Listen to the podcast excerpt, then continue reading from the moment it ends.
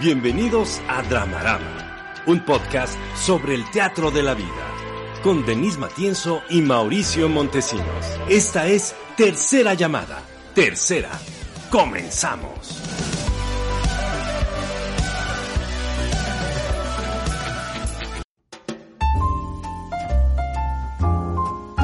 Bienvenidas personas del internet a una segunda temporada de Dramarama, un podcast de análisis de cultura, medios y audiencias. Las redes del programa son Dramarama MX en Facebook, Twitter e Instagram y el correo del programa es dramaramamx@gmail.com. Mi nombre es Mauricio Montesinos y me pueden contactar en mis redes sociales que son Pez de Oro MX en Facebook, Twitter y Letterboxd y en Instagram me pueden contactar como el pez de oro MX y mi LinkedIn, Mauricio Montesinos. Y ahora voy a presentar a mi compañera con la que hago el bonito programa, Denise Matienzo. ¡Aplausos! Qué bárbaro, ya no puedo yo hablar bonito de ti. Muchas gracias, bienvenidos a la segunda, bienvenidos y bienvenidas a la segunda temporada de Dramarama del 2022. Mis redes, rápidamente, en Instagram estoy como Denise c.matienzo. Acuérdense que mi nombre es con una N, con una S y con E al final. Denise.matienzo con Z. Estoy en Facebook como Denise Matienzo Rubio. Estoy en LinkedIn como Denise Matienzo Rubio también. Pueden seguir mi página en Facebook, pueden seguirme en Instagram, son mis cuentas oficiales. Recuerden darle like y suscribirse y también a todos nuestros, nuestros canales, ¿no? Porque no se suscriben, oigan. Y Por favor. ya que estamos aquí, Mao, pues contarles qué, qué va a haber ahora. Vamos a hablar sobre la generación woke, una generación muy controversial, muy polémica y vamos a armar más polémica. Y vamos a hablar también del documental de David Bowie, Munich Daydream. Y por supuesto siempre, pues que tu meme, que tu video, que tu consejo, que tu souvenir, lo de siempre, ya saben, quédense. Vamos a la primera sección. Reflector a las butacas. Reflector a las butacas lo que hacemos es mirar a las audiencias, los consumidores o los usuarios de ciertos productos de la cultura. Y entonces hoy lo que queríamos justamente, como les estábamos anunciando desde que llegamos a esta mesa de discusión y de debate, bastante chacotera y nada seria. Nada, si a veces somos bien serios. La verdad es que deberíamos de ser más, más chacoteros. Que hasta nos damos huevas. Sí, de rata así de, ay, ya, güey, ya entendiaste. sí. Pero entonces queríamos hablar de la generación woke o woke, porque a mí me gusta decirlo como pictoline, woke, así. Que cuando Denise me dijo el tema, yo entendí Walker. Y yo dije, ¿Maffer Walker? Me No. amo, me amas. ¿No, verdad? Llamatrina.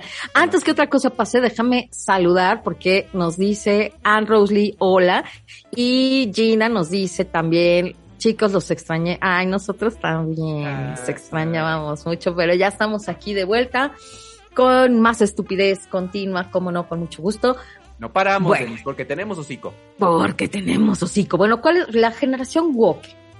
Que es básicamente una generación que, pues, cree en lo políticamente correcto. Bueno, hay muchas generaciones que han creído en lo políticamente correcto, pero es un, un auge nuevamente de lo Una políticamente correcto. Un, un reload, ¿no? Para ser más moderno. Reload. Y pues fueron em, chicos crecidos en entornos súper protegidos, hombres y mujeres. Y esa ¿En qué generación, término se dio la protección, Denise? ahorita, ahorita voy, esa generación más o menos a partir del 2013 fue que llegó a la universidad. Oh, ok, ok, ok. Entonces es una generación que se vuelve más diversa, más combativa, eh, más susceptible y que sobre todo tiene un gran auge en Estados Unidos. El lema principal era Stay angry, stay woke. ¿No? O sea, mantente enojado, mantente despierto. Y tiene que ver en Estados Unidos, eh, surge por el, el primer episodio, digamos, que despierta a estas generaciones, tiene que ver con un episodio de racismo que ha habido varios, ¿no? De brutalidad policiaca frente a una persona de color, un afroamericano, Ujú. sufre esta brutalidad policiaca y a partir de ahí se vuelve a retomar el tema, que además no era un tema nuevo, por supuesto, y era un tema que estaba ahí sobre la mesa, pero un tema de tenemos que buscar que haya una igualdad de derechos y que estén protegidas las personas de otras etnias en Estados Unidos, porque ciertamente hay una, una desventaja si perteneces a otra etnia, sobre todo frente a la, a la, la acción policíaca. Y esto cuenta también para los, las comunidades latinas y para las comunidades afroamericanas. Y a partir de ahí, la generación woke lo que hace es tomar las universidades es decir, ¿no? y las calles, por supuesto, ¿no? Con las manifestaciones. Pero en las universidades, sobre todo, empieza un auge de la izquierda, una politización eh, exacerbada y de pronto decir, a ver, en esta universidad no queremos que hable A, B, C. O si viene fulanito, le va a llover. Porque los acusamos de racistas, xenófobos, eh, clasistas, en fin, ¿no? O, de derecha, o lo que sea, violentos, machistas. Entonces, todo eso influye en que estas generaciones empiecen a manifestarse. ¿Qué piensas? A ver, tengo dudas, maestra, ¿puedo? No, pues claro, yo sí puedo, ¿eh? Porque igual y tampoco creas que en una ah, tampoco universidad de esta ciudad. No creas que soy experta en generación woke, pero dirías tú para eso estamos, para eso ¿Sí? Oiga, maestra, entonces, esta generación tiene sanciones. Tiene sanciones, claro. ¿Y la, sanción tiene que ver con la cancelación?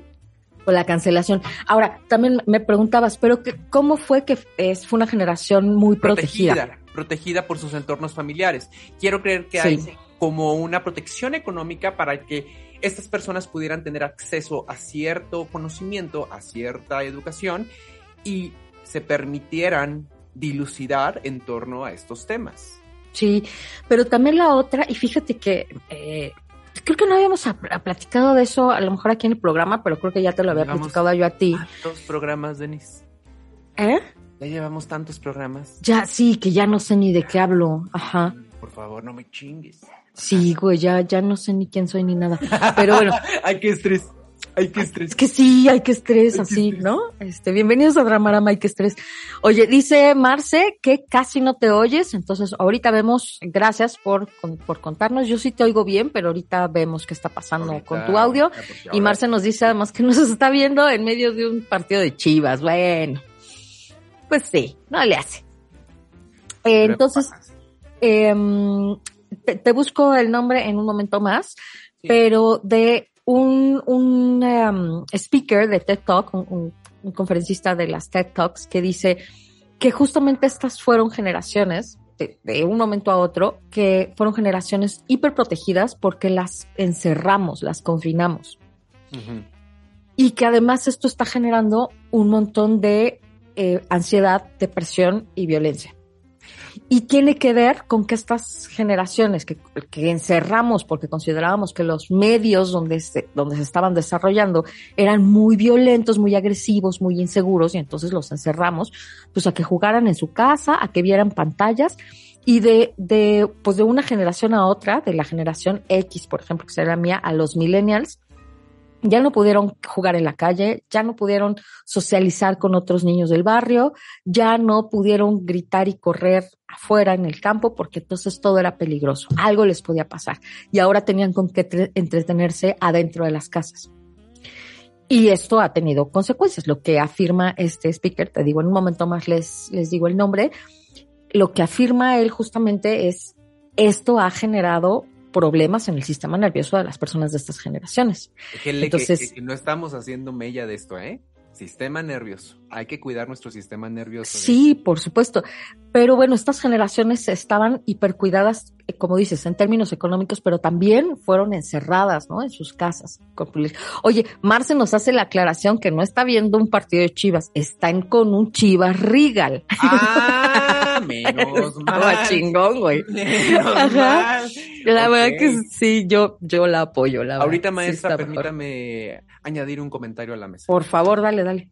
Eh, por lo que estoy eh, tratando de inferir con la explicación que tú nos das de esta generación, es que la defensa tiene que ver con ideologías en torno a la identidad, a la identidad individual de la persona misma. Y creo que este es uno de los puntos más altos del liberalismo, ya me estoy poniendo un poco denso, ¿eh? Ya me estoy poniendo un poco denso. Claro, ¿En dónde? No lo podemos evitar, ¿ya viste? Ajá, ajá. Miren, de la pendejada de, ay, sí, Mowgli ya se cayó, el liberalismo. Ya sé. Ajá. Este es uno de los puntos más altos del liberalismo porque está protegiendo a la persona, al individuo, a partir de ideologías de la identidad. Entonces creo que eso es muy importante, Denise, que en esta generación, por lo que yo estoy tratando de inferir, a menos que la está hiper cagando, no hay una defensa propiamente de la vida pública, si mucho me apuras de la colectividad, pero lo primero que impera es el individuo. Y de ahí se desprende todo lo demás. ¿Lo estoy entendiendo bien? Pues yo supongo que sí, digo, yo no soy experta en Maestra. ¿cuánto saqué en mi examen? No, o sea, siento que sí, pero Por que al supuesto que hay final un sentido de colectividad. Porque, sí, hay vamos, identidades o sea, colectivas. Por supuesto, la ideología depende del grupo, depende de que unas personas encuentren un punto de común, ¿no? Para Sí. poder definir quiénes son las personas contrarias a ellas, ¿no? Sí. Y bueno, es la primera vez que eh, se difunden términos que defienden estas identidades, que en efecto son individuales y también son colectivas, pero que en principio de cuentas sí, claro, defienden a los individuos. En ese sentido es justo en el que hablas de, de liberalismo ultranza, ¿no? Eh, algunos términos como, por ejemplo, body positive, ¿no? Claro, por supuesto. que es decir, ya no podemos juzgar a nadie por, por el tipo de cuerpo que tiene, ¿no? Cualquier tipo de cuerpo es válido y entonces ya no se vale criticar el cuerpo. Por supuesto, está mucho más orientado a defender a los cuerpos con curvas. Pero podría ser también, pues, si, si criticas a alguien demasiado flaco o demasiado lo que sea, ¿no? Como Huesudo, con piernas largas, con cara alargada, lo que sea. Eh, la otra, por ejemplo, tendría que ver con el, el blanqueamiento. ¿no? Con, con pensar en, en justamente los privilegios de la gente blanca por encima de la gente de otras etnias. Sí, sí, sí, sí, sí. El poder Eh, simbólico que te da el color de piel, ¿no? Claro. Y el poder político también. Por supuesto, también está hablando de todos, o sea, de, de estas identidades marginales con- en confrontación con las identidades eh, o- eh, hegemónicas, iba a decir, no, hegemónicas, que eh, ejejeje, como dice, eh, como dicen en 31 minutos. Y también, por ejemplo, el cisgénero, ¿no? Entonces, lo- lo- las personas que están más Identidad heteronormadas y que tienen además esta identidad sexual muy conforme a la corriente principal, pues tienen más privilegios y están menos marginalizadas que las otras, que las otras identidades. Entonces, sí, todo, todo, todo esto. Ahora bien, Denis, como lo hemos dicho en programas pasados, el marketing lo corrompe todo. sí. Un abrazo a todos los mercadólogos que nos están viendo en este momento. No es por echarles la papa caliente, pero un poco sí. Es una reflexión filosófica. El marketing, a partir de esta generación, ha generado productos y servicios para que estas personas puedan consumir. Y cuando el consumo entra en el juego, la cosa se pervierte. Sí o sí. Entonces aquí también mi gran reflexión es eh, cómo paramos al consumo. No, no. No, ya. Ya me voy. No, a lo que voy es, no, Denise, no, regre, que No, regrese. ya, ¿qué es ya. eso? Ya. Ya se fue con la señora de los tamales, pero ya regresó, ya regresó. Denise, es verdad, eh, eh, en el momento en que hay productos para este tipo de personas, por supuesto que hay una desviación de la consigna ideológica, hay, hay, hay como una ilusión óptica también, ¿no? Entonces estoy consumiendo estos productos que están a favor de mi causa, pero realmente estás a favor del mercado. Entonces, ¿qué tanto el mercado verdaderamente, genuinamente le importa esta generación en términos ideológicos, en términos de defensa pública? ¿Y qué tanto le importa vender a costa de todo o ser hipócritas ante el fenómeno para que yo pueda vender? Ese es uno de los grandes, grandes peligros de esta generación al enfrentarnos con el mercado, el consumo y el neo-post-retro cyberpunk capitalismo. Gracias, Denise. Sí, cualquier marca se puede sumar a cualquier causa. Eh, Con tal de vender. que sea pro o en contra, ¿eh? Con tal de vender, Claro. claro. Claro. Entonces, eh, mañana mi marca puede decir, este, Black Lives Matter, o sea, me importan las, las vidas de las personas negras, o puede decir, me importa la causa gay, y la verdad es que ni te importa ni, ¿no? O sea, nada más Bueno. pones ahí tu banderita el día del- de, la marcha gay y listo. me importa la causa gay y después hago alianza con una empresa que es sumamente conservadora. Entonces, ¿qué hubo, le? Le estás Sí. vendiendo a derecha, izquierda, centro, para todos lados, pero en el mercado se vale todo. Es que ahí está mi reflexión, Denise. Ahí hay Sí. una trampa que eventualmente, y, y qué bueno que me están grabando en este momento, ahí hay una trampa que todas las personas de este mundo la vamos a pagar. No hemos visto esas consecuencias todavía, Denise. Ahora La te voy- vamos a pagar. Te voy a decir Perdón por ¿eh? ponerme apocalíptico. La vamos a pagar. Gracias. A partir de esta temporada, Mau viene más apocalíptico que nunca, ¿eh? Quiero advertir eso. Porque, porque luego la gente va a decir, "Oh, ¿qué le pasó a Mau? Nada, nada. O sea, ¿qué le pasó? Viene más apocalíptico que nunca. Yo no, no sé si voy a poder contrarrestar eso, la Porque verdad. Denise viene muy esperanzadora.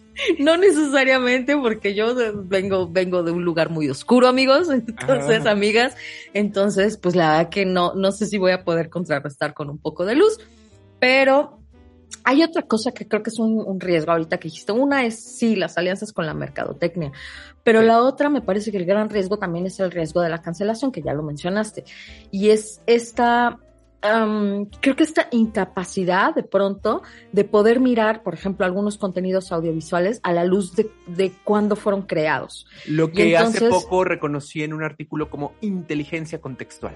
¿Qué vole? Claro. Sí, y, y que tiene que ver con entender que la- las personas, las creaciones, las que sean, creaciones artísticas, audiovisuales, mercadológicas, responden a su propio tiempo y, y- y la persona responde a un ambiente cultural y a, y a un ambiente mental también, a un ambiente intelectual que prevalece en el momento. Y, y a veces de verdad, o sea, sí, claro que hay algunos disruptores en cada generación que piensan completamente diferente al resto de su generación, pero son los menos. La mayoría de nosotros tenemos marcos de referencia para pensar, tenemos ambientes intelectuales. Y entonces esta idea de que ahora vamos a cancelar, por ejemplo, lo que el viento se llevó porque maltratan a personas afroamericanas, no tiene ningún sentido. Es una novela que estuvo escrita en un tiempo muy particular y después fue llevada a la pantalla en otro tiempo particular, donde todavía no había ciertos jaloneos acerca del, todavía los hay pues hasta el día de hoy, pero no estaban visibilizados. Y esta idea de hay que poner estos warnings, ¿no? Hay que decir desde el principio, aquí vas a ver unas cosas horribles sobre racismo. Ah, bueno, pues sí, si quieren ponemos eso, pero cancelar, ya digo, ya te estás pasando de lanza. Y, y, y la otra, que ya un poco hemos también hablado aquí, tiene que ver con la cancelación del humor. Que también, ay, esto no, o sea, le pasó, por ejemplo, a Little Britain. Eh, que, Ay, ¿te, ¿lo acuerdas? cancelaron? lo cancelaron en su momento. No, ya No. tiene, ya tiene un montón de rato que ya Ya terminaron las temporadas, pero finalmente lo cancelaron de la BBC. Y, y te acuerdas que yo te platiqué hace muchos programas, justo, que David Williams en algún momento. Cuando dice Denise muchos, sí son muchos, ¿eh? No son muchos, porque ya llevamos- retórico, ya llevamos, ya llevamos más de 200. Cacho, ya no sé en qué, ni cómo me llamo, ni quién sí. que en, en la gira que hicieron por Estados Unidos con la con, con, con Little Britain, David Williams en algún momento cuenta, y esto sale ahí, lo pueden ver, está documentado. Están en el backstage y llegando al backstage está hablando con ah, Matt, no me acuerdo cómo se llama, ¿no? El otro, de, bueno, El otro compita. no me acuerdo ahorita cómo se llaman los dos, y están platicando y le dice, oye, fíjate que llegó una carta de un, de un televidente donde dice que este personaje que tenemos nosotros, que ese personaje, les cuento rápido, es un personaje que fue presentador de un, de un programa de, para niños. Y lo corren de del, del, canal, lo que sabemos, o sea, no, no se sabe cuándo lo corren del canal, lo que sabemos es que en algún momento fue presentador de televisión de un programa para niños y que era acosador y que lo corrieron y ahora trabaja en una tienda de herramientas. Y entonces todo el mundo le saca la vuelta porque es muy raro, es muy friki el tipo y, y es bien acosador además. Y entonces, pues bueno, sí, sí se vuelve gracioso por absurdo, pero además Little Britain es así, lleva al Oh, no. extremo, lleva al extremo las cosas. Entonces te, ríes de nervios, pero además, claro, es, es una, es un humor de denuncia, no es que, no es, Sí, sí, sí. no es apología de la cosa. es muy llevadita en su humor. Muy. Y entonces, bueno, le- bueno, ese es el personaje y entonces le dice, pues es que llegó una carta de alguien diciendo que no deberíamos hacer burla de esto, que porque él fue víctima de acoso por parte de un hombre cuando él era niño y que entonces eh, se están burlando de sus sí, sí, sí. sentimientos y de su caso y que esto no debería de ser. Sí. Y él dice es que no, pues no, no, yo creo que el humor no puede tener límites no debe tener fronteras ni límites. Entonces, lamento mucho el caso. Obviamente no estamos haciendo ninguna apología del acoso, justo, y no, y no me da gusto, y de verdad lamento que le haya pasado esto, pero así es el humor, y el humor no debe tener límites, no debe tener censura, porque empe- cuando empezamos a censurar, entonces, ¿cuál es el límite de la censura? Y ya para ir cerrando esta sección, Denise, otra idea que quiero poner sobre la mesa es que en las últimas temporadas de la vida, también estas conversaciones y estos argumentos se comparten en redes sociales. Y yo también digo, neta, neta, esos argumentos se pueden compartir y complejizar en Facebook, en TikTok. ¿Cómo? ¿A qué te refieres? A lo que voy es,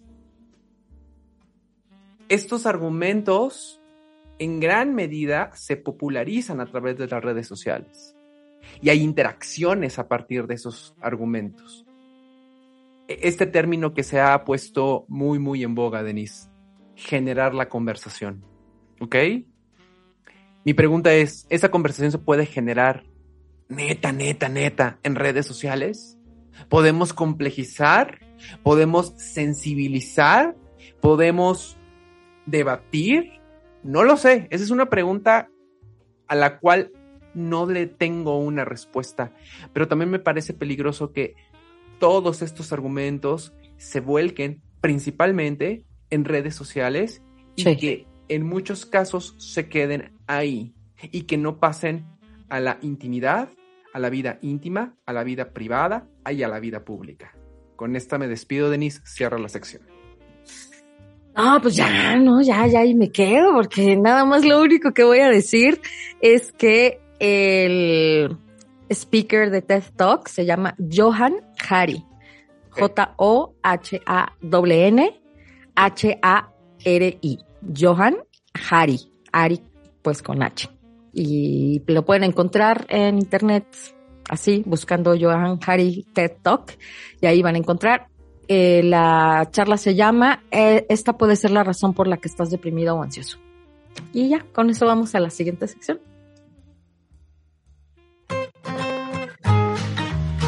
Sígueme para más consejos.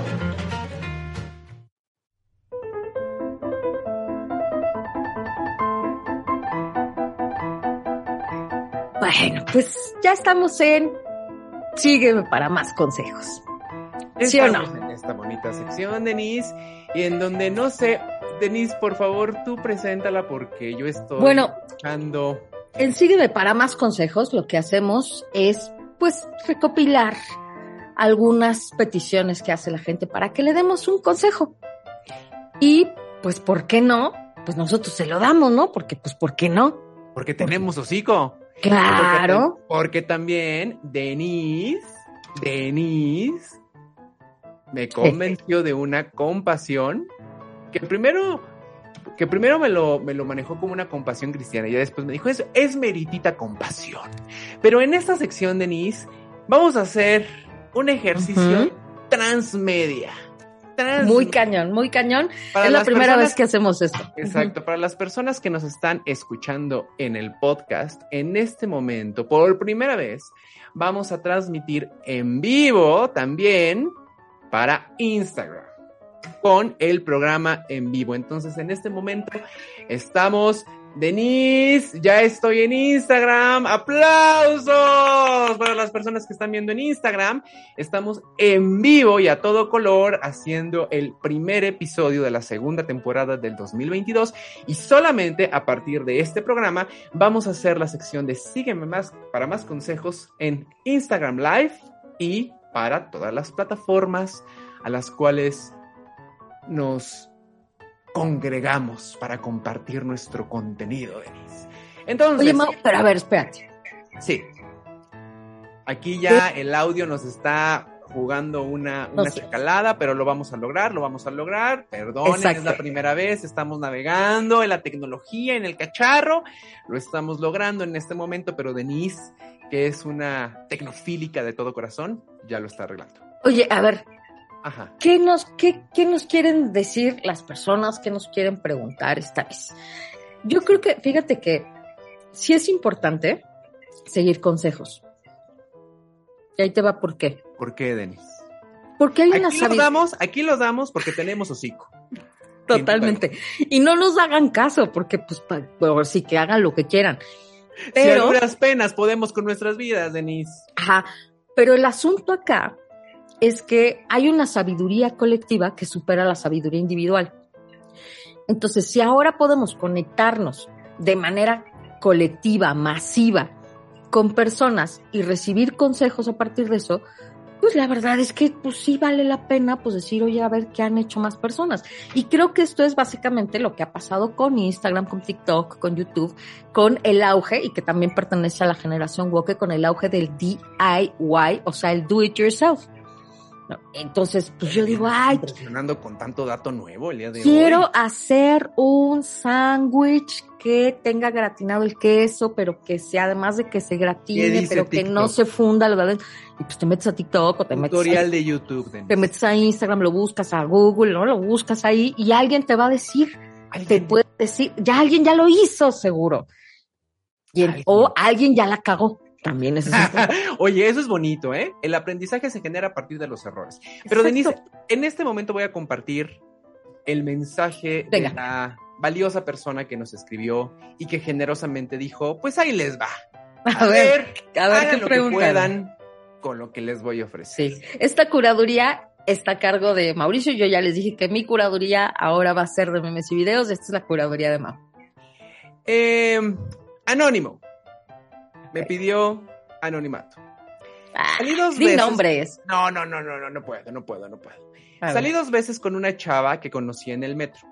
Me gusta mucho, pero lo raro es que las dos veces me ha citado en la misma estación.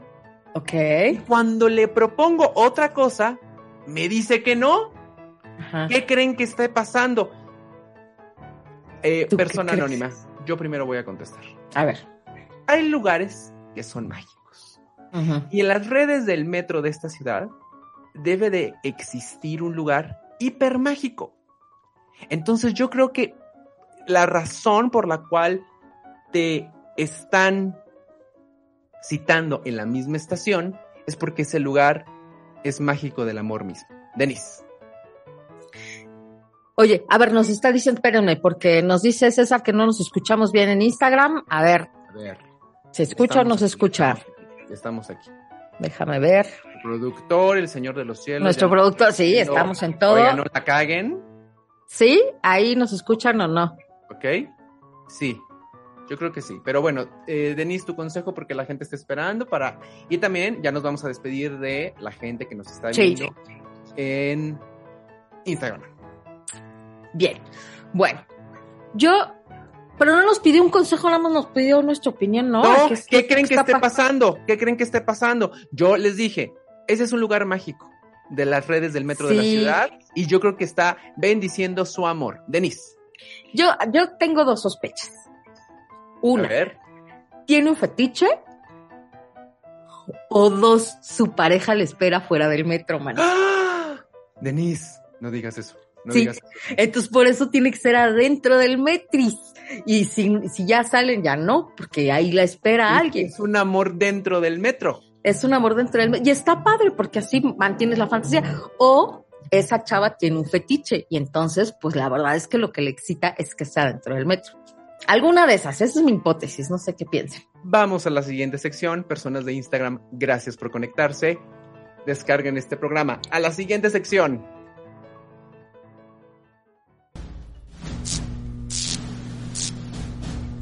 Esto es Escena 1.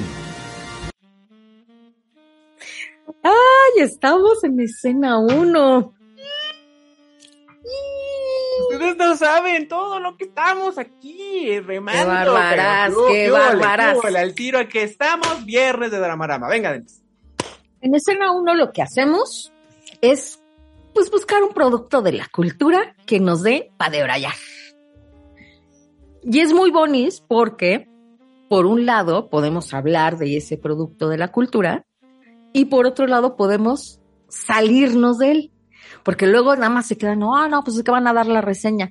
No, porque pues igual y no queremos dar la reseña, igual queremos nada más debrayar lo que nos provocó, para que tampoco nos comprometamos con que, ay, venimos a darles la reseña. No, no es cierto.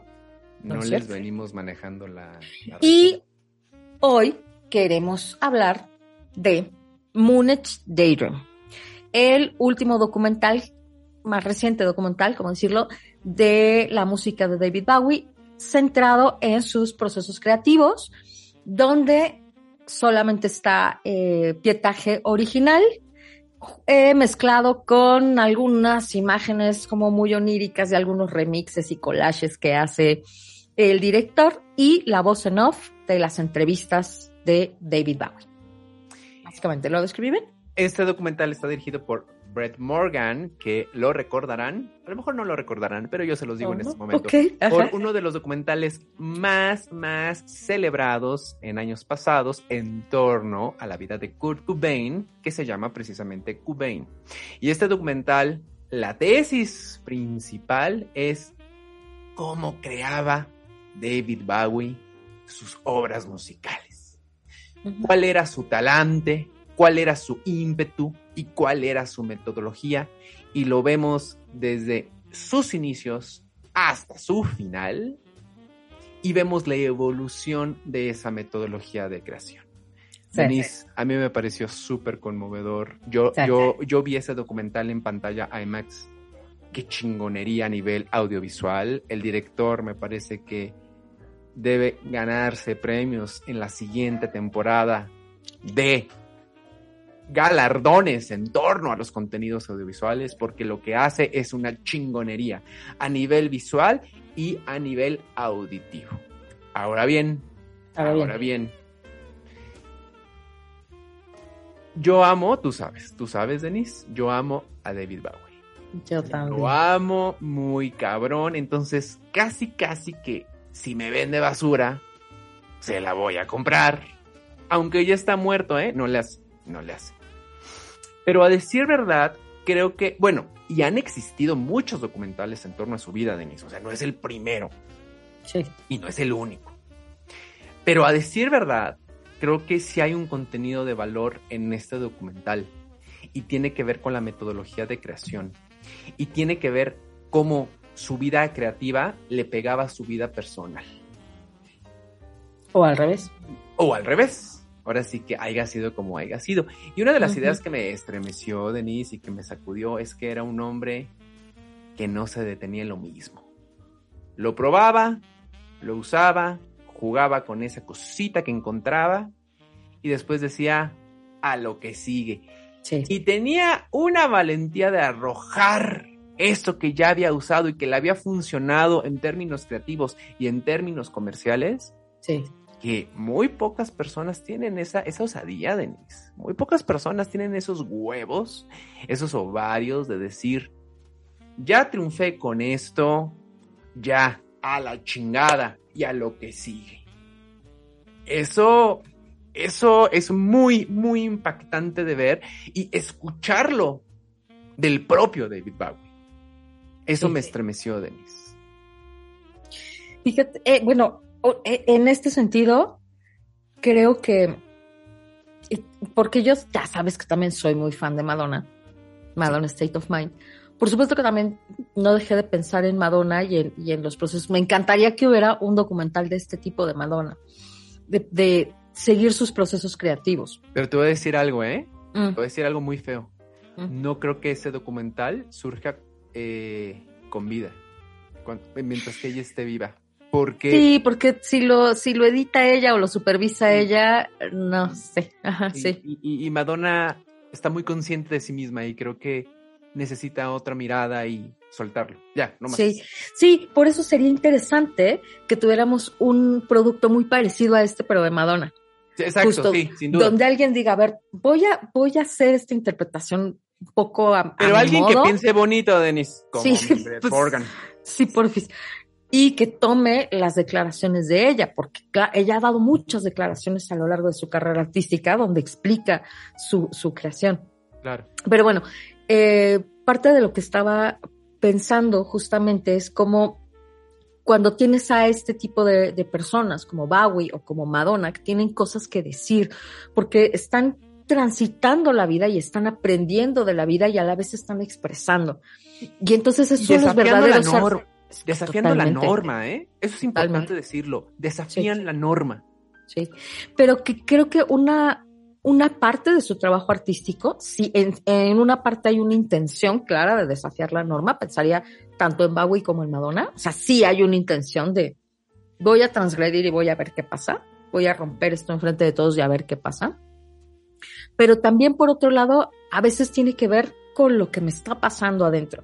Y en, Claro. en el documental de, de Bowie, en este Moonage Daydream, justo lo que vemos es que hay momentos donde él dice, ay, ¿sabes qué? Que ahorita necesito alejarme de la fama. Y entonces, ¿no? Va y se aísla en una ciudad donde nadie lo va a conocer y entonces dice, ay, qué a gusto. Pero En ahora necesito... oriental. Háganme Ajá. un chingado favor. Pero la cosa es, ahora necesito buscar otra forma de crear, ya me quedé seco. O sea, ya, ya, ya seguí toda mi metodología y ya la agoté. A ver, Brian Eno, a ver, Kyle, mijo, a ver qué, a ver tú qué haces. Ah, Brian Eno. Rocks. Claro, No pero, pero más. Brian Eno, convertirlo. Brian Eno no rocks, porque Brian Eno no venía del rock. Entonces, eso, eso es lo interesante. Sí, Cuando claro. le dices a alguien, oye, sí venimos de la misma disciplina que es la música, pero no venimos de la- del mismo género musical y no venimos de la misma metodología. A ver, ¿tú qué traes? ¿Y cómo puedo jugar con eso para hacer lo que yo hago? Porque no voy a dejar de hacer rock. O sea, sí, sí, que quede claro. Yo voy a hacer lo que, lo que vengo haciendo. Y en ese sentido te digo, tan, creo que tanto Bowie como Madonna, y ahorita por mencionar dos, pero, pero muchos de los que verdaderamente podemos llamar artistas, en un momento sí están buscando romper las reglas y transgredir e innovar, y en otro momento lo que pasa es que están en una búsqueda interior y ya no les queda más que romperse a sí mismos Sí. que quebrarse por dentro para poder seguir viviendo. Y, y eso, y eso me parece muy sorprendente de, de, de las personas que están, te digo, una vinculadas. acción poética. Sí, verdaderamente vinculadas al arte. Y pens- pensamos, ¿te acuerdas que te dije cuando terminó también el, el documental y hablamos? En Jodorowsky. Y te decía yo de Jodorowsky porque Jodorowsky ha hecho una búsqueda en muchísimas disciplinas. Y entonces cuando se cansa de una, dice, bueno, ahora el teatro pánico. No, no, no, no, por eso es no, el teatro que no, no, vas a hacer una película. No, no, pero la película que no, no, ya sé. Vamos a hacer performance. No, no, no, no, ¿saben qué vamos a hacer? Poesía. No, ¿saben tarot? No, constelación. No, ya sí, de ya, señor. Pero no, señor, por favor, sígale, porque, porque la búsqueda es una búsqueda que va al final en personas como estas mucho más allá del arte. Es una búsqueda de encontrarse a sí mismo y de, y de poder encontrar formas de decir lo que traen adentro. Y la vía es el arte, pero no un arte, varios. Ahora, Denis, creo que es importante, quiero, quiero refrasear lo que dijiste para enriquecerlo. Creo que no solamente se cansan, sino que encuentran el límite de la disciplina. Sí. Entonces, cuando encuentran el límite del cine, del teatro, de la música, de la escultura, de la pintura, dicen, ya, a la chingada, porque llegué al límite y necesito moverme. Y yo no me voy a someter al límite. Y eso es algo súper, para mí me vuela la cabeza, ¿eh? Porque lo he comentado aquí en este programa, eh, cualquier creador, cualquier creadora me hipnotiza cuando está luchando por conseguir algo. A mí me encantan las primeras películas de Pedro Almodóvar. Porque se nota que está luchando por conseguir algo. Se nota. Ya cuando llegan y se quedan, yo me empiezo a desconectar muy pronto. Muy pronto.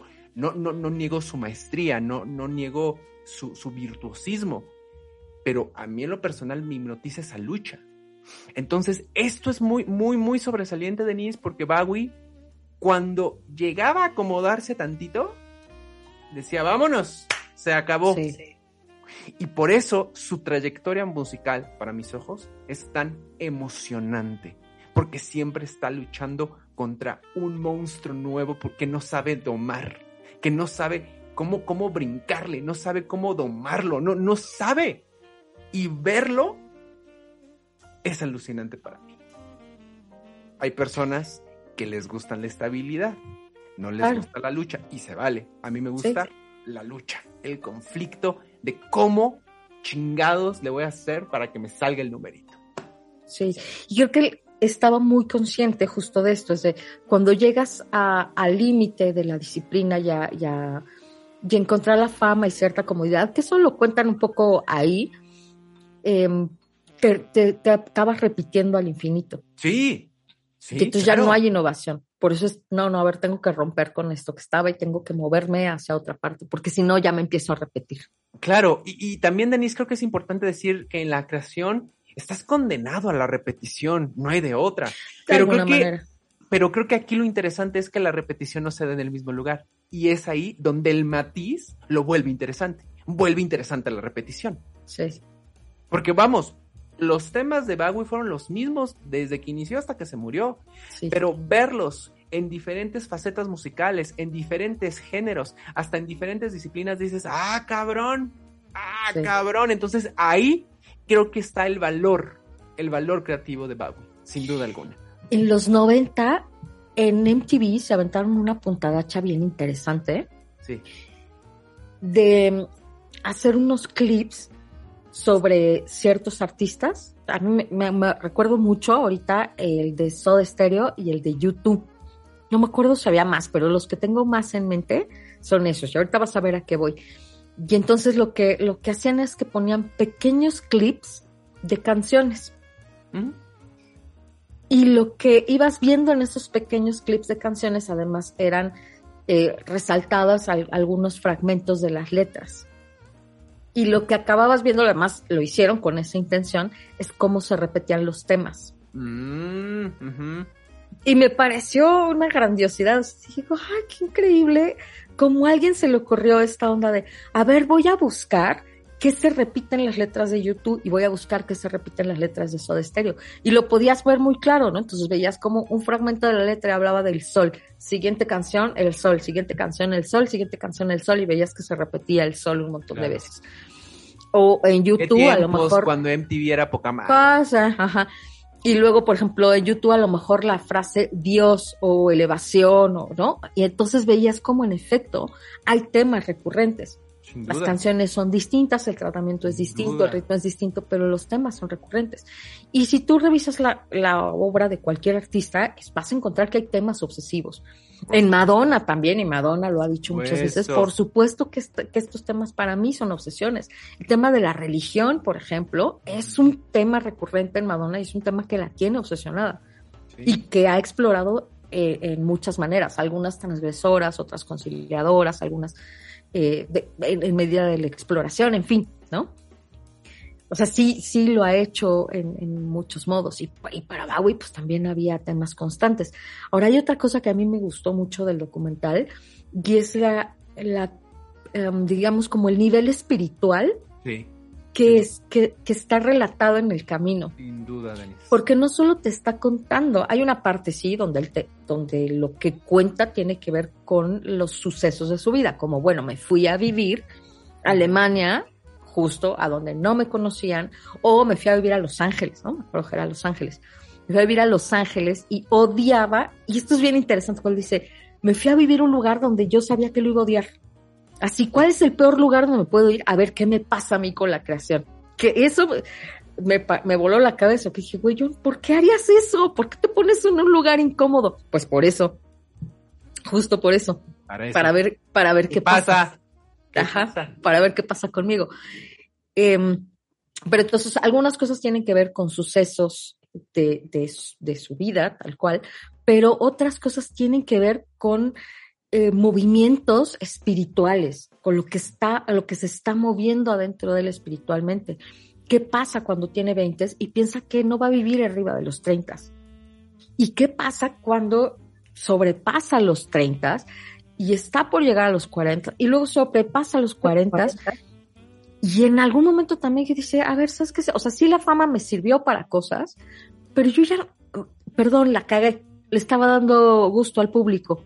Y no, no, esa no era la onda. Yo me tengo que dar gusto a mí. Si les gusta, qué buena onda. Y si no, pues por mí engargólense la manás, porque yo voy a seguir haciendo lo que me gusta.